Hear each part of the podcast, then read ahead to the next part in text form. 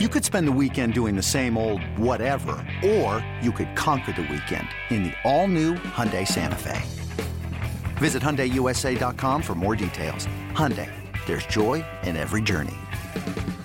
This episode is brought to you by Progressive Insurance. Whether you love true crime or comedy, celebrity interviews or news, you call the shots on what's in your podcast queue. And guess what?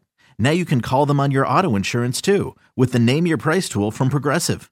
It works just the way it sounds. You tell Progressive how much you want to pay for car insurance, and they'll show you coverage options that fit your budget. Get your quote today at progressive.com to join the over 28 million drivers who trust Progressive. Progressive Casualty Insurance Company and Affiliates. Price and coverage match limited by state law. Welcome back to BetQL Daily, presented by BetMGM. Ed Egros, Joe Ostrowski, and Aaron Hawksworth here with you. And week two of the college football season is just around the corner, Joe. And we've got some fantastic games. We've got uh, Texas at Alabama. Uh, that might be the marquee matchup. But even some of those secondary games, uh, you know, Texas Tech, Oregon is another one that I find really intriguing. Notre Dame, NC State. Finally, the Irish get yes. some real competition. Anything stand out as far as week two goes that you will be most excited for? And that's a curious number on Notre Dame. Just putting that hook on there at seven and a half against NC State. It's a could be real where the Irish start out 4 0 because they've got a cupcake next week uh, going into the Ohio State game. So I, I, love that. The way it's set up, it feels like we're gonna ha- we're gonna have one at least one monster matchup per week, and we've got one coming up this weekend too. And thank goodness for that. Joining us now to talk about week two of the college football season is Stuckey of the Action Network. Follow him on X at Stuckey2. Stuckey, thank you so much for joining us. So we uh, we're talking a little bit about some teams that maybe underperformed in week one, maybe perhaps uh, losing outright, like we heard uh, Baylor losing to Texas State uh, as we came back from break. Is there a team from week one who may have lost outright who you want to tail for week two? Yeah, I mean that's it's. Uh, thanks for having me, guys. But it's sort of like you know, college football has a lot of parallels with the NFL. We'll see that next week after you know a couple teams have disappointing opening weeks. It's just one data point. The market at times might overreact. I, you mentioned Baylor, the Big Twelve across the board had a pretty disappointing week. You mentioned Baylor. There's a I, that that game's tough for me to handicap with all the quarterback uncertainty on both sides. And if you go back to that game, Baylor had a lot of question marks coming into the season. You, know, you lose their star nose tackle who they really missed. They have a really young secondary. And then the offensive line, which lost a lot of starts, was manhandled by Texas State, which is pretty ominous before you go up against Utah. So I'm really concerned about the Bears on both sides of the ball. I'm more interested in Texas Tech, which I played at plus seven, I think plus seven minus 115 is out there. You know, weird things happen up in Laramie. I mean, it was their first their first loss to a group of five team since 2009 when Mike Leach, our Peter the Goat, was the head coach. They bounced back after that. I expect them to bounce back. This is a team that, rightfully so, was a Big 12 dark horse. And I think you're getting some value in them at home where they've been really great against the spread over the past 30 years. The top five most profitable home teams think they have an undervalued home field advantage down there. And, you know, Oregon might getting just a little bit too much love. Yeah, they put up 81, but it was against Portland State, and Portland State is dreadful. I mean, this is a team that gave up, I think, 60 to Idaho last year. So I'm not putting too much weight into that result. Texas Tech might have gotten caught peeking ahead a little bit to this week, you know, and uh, lost in double overtime up there in Wyoming. I think there's some value on the Red Raiders here. Uh, Stuckey, I hope you're going to be able to stomach a lot of uh, Colorado stories over at the Action Network because everybody's talking about it. I mean, I was one of those people that was laughing at all the, the title futures at 300 to 1. And then that happened in week one. It's amazing what books are saying. We have an 11 point adjustment from week one to week two. I see sports books saying that this is going to be the biggest uh, regular season game they've ever had as far as handle uh, for Colorado and Nebraska in week two. Are are you at, at saying okay, this is the spot? this is way too much of an overreaction. This is when you fade Colorado, or you're going to wait. That feels like the '90s, right? Biggest handles on a uh, Nebraska Colorado yeah. game. Yeah, I think some some books have more action on this game already. And think, I mean, most a lot of people bet, you know, the college football slate day of, but there's already more action, I think, on this game than every single NFL game on the board, which have been up for months, which is just crazy. So this is probably a pass for me. I mean, there's people are, you know, you're going to have some crowd that's like, oh, I'm fading the public. Everyone's on Colorado. There are times where everyone, you know, your Joe Schmoes, your general public can be ahead of odds makers and professional bettors in small sample sizes in situations like this, right?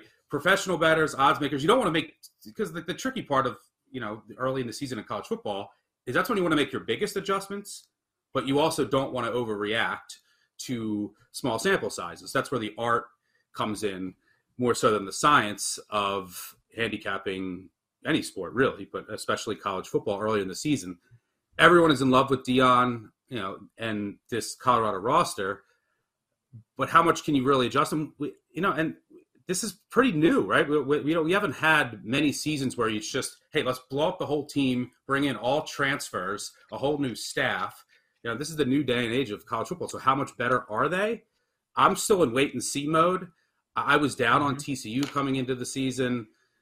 And so, you know, it was a, I bumped them significantly. I bumped them to where I make them, I think, a one point favorite here. Maybe I'm still too low. Uh, I, I thought anyone who just like knew what Colorado was going to look like was crazy. And, you know, it was, it was a really a guessing game. I did doubt their offensive line, which held up well. A lot of that is credit to Shedeur Sanders. But uh, yeah, I, I, am still wait and see mode. I'm not going to act like I know exactly where this team should be priced. They're a tough handicap right now. Definitely fun to watch, but I'll probably be on the sidelines for that one. The AP top 25 poll rankings out yesterday. Um, we did see Colorado and Duke uh, join the rankings after their big upset wins. Maybe some overreaction there. Was there also maybe some teams that you thought were ranked too low?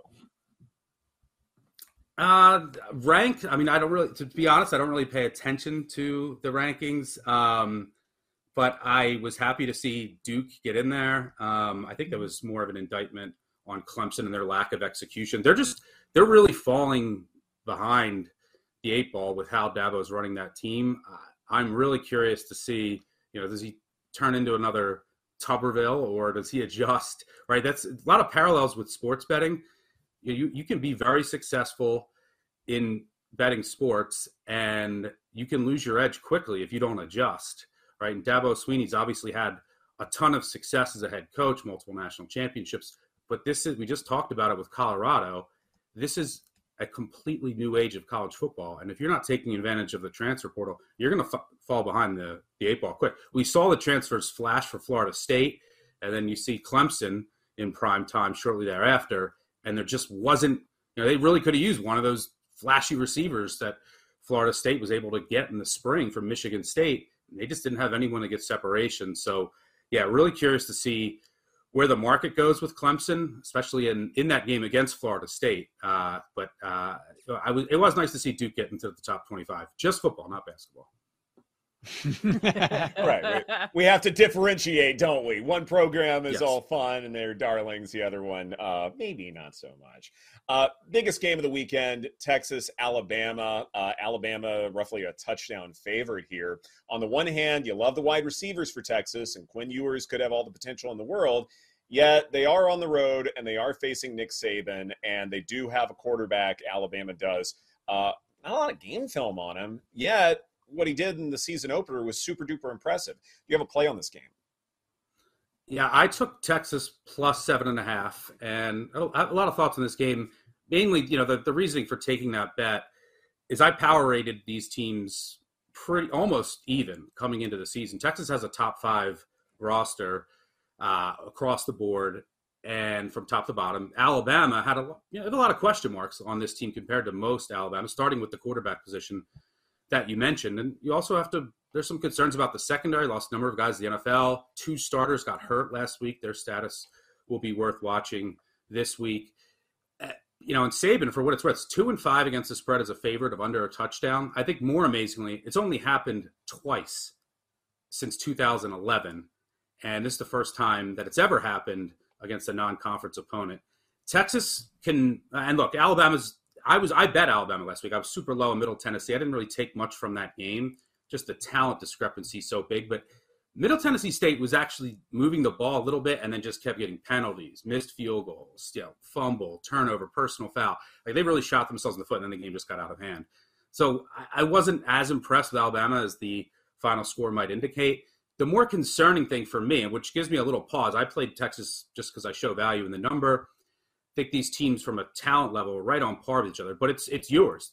When I was contemplating the ceiling of this Texas team from a national title football playoff perspective this season, my concern was Quinn Ewers and his downfield passing. His footwork just wasn't there last year. It, his mechanics and he just I that's something he had to work on in the offseason. You see, last week he goes. Uh, last year it was 38% on balls that traveled 15 plus yards downfield. Last week against Rice, 0 of 7. You know, not all of them were on him, and it's a small sample size, but his footwork looked a little wonky again. He missed Worthy on two open passes that should have been two more touchdowns. So, like TCU did last year, they're going to say, Ewers, beat us deep. This Alabama staff isn't dumb. And that's what TCU did to Texas. Texas couldn't do anything because Ewers couldn't complete the ball down the field. That's what Alabama's going to do. If Ewers can hit a couple deep early, that's going to open up everything else. And he'll be able to take advantage of an Alabama secondary that has some question marks and potential injuries. So I like the value at, I'd like it at seven. Definitely if you can get a seven and a half. And I'm going to be watching Ewers so closely and his deep ball accuracy, especially early on. I think that's the key to the game. Is it too early to say later this month, week four, if Florida State wins at Clemson, they're going to be in the playoff most likely? Uh yeah, I think it's I think it's pretty yeah, I think that would be a pretty safe assumption. If they beat Clemson, then you can pretty you can say with certainty but the way that the ACC format works this year, they're going to be in the ACC title game. You know, even if you mm-hmm. take a loss and then they win the ACC championship game with a win over LSU to start the year, uh, they're going to be in the driver's seat for sure. What other bets for this week that we haven't touched on that you really like, where there might be some value still on the board? Uh, I'll throw out an ugly, ugly dog in in Rice plus ten. Uh, now that that number's up to ten against Houston, that game's at home. Although both teams are from the city of Houston, these teams actually played last year at University of Houston and Rice led with like three or four minutes to go. Houston ended up returning a, a fumble for a touchdown to win the game. In the game, the teams were separated by one yard and five seconds of time of possession. Really even game.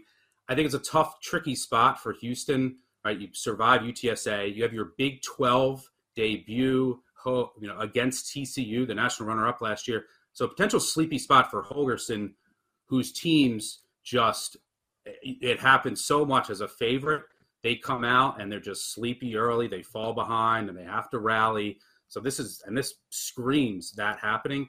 Rice was overmatched last week, but uh, again, they played a really good Texas team. I think Daniels should look better in his second week of his fourth team, and he'll face you know, a defense that lost its top five tacklers, a couple deep back to the NFL, and their top two pass rushers. And the other side, Houston last week, yeah, they beat UTSA as an underdog, but I downgraded them. They had a post game win expectancy of 18%. They benefited from uh, you know special team miscues, three turnovers from UTSA, a number of costly penalties. I think they were outgained by 100 yards, one and a half yards per play, and they they were outplayed by UTSA and just got really fortunate. Now this number's you know up creeped up to 10. I think there's some value with Rice here. I think it's improved, and Daniel should give them an upgrade at quarterback when it's all said and done. Got about 90 seconds left here. We mentioned Florida State demolishing LSU. What if the Bayou Bengals are overrated? And if that's the case, does that open up the door for maybe a Texas A&M or an Ole Miss, especially with Jaxson Dart, who looked really impressive in Game One? Does that open the door for maybe another team to finish second in the West, or maybe contend with Alabama for winning the West? Yeah, I took a flyer personally before the season started on Ole Miss 25 to 1 to win the division. I did think this LSU team, look, this LSU team got so much hype coming into the season for what they did last year in the first year of Brian Kelly. But if you look, I mean, they were a couple plays away from having a, a couple more losses. And, you know, they play Arkansas, and again, they survive. But remember, KJ Jefferson didn't play in that game. Uh, they beat Alabama, the headline win. What if they don't complete that two point convert? Like, there was a lot of games that just broke their way. And there was major questions in the secondary, not completely sold on Daniels yet as a downfield passer. So I thought that LSU was significantly overrated coming into the season. We'll see how they can rebound. Look, it's early in the season. It's still a really talented team. The secondary is a major, major question mark. And Ole Miss is that team with so much talent. And you never, any week, look, if Georgia's going to suffer a loss and get caught sleeping, it could be even at home against Ole Miss this year. So I think uh, Ole Miss is a team to watch. Stuckey of the Action Network and on X at Stuckey2. Thank you so much for your time. We appreciate it. This is BetQL Daily presented by BetMGM. Coming up next, all of our survivor strategies for week one and the entire NFL season. That's right here on the BetQL Network.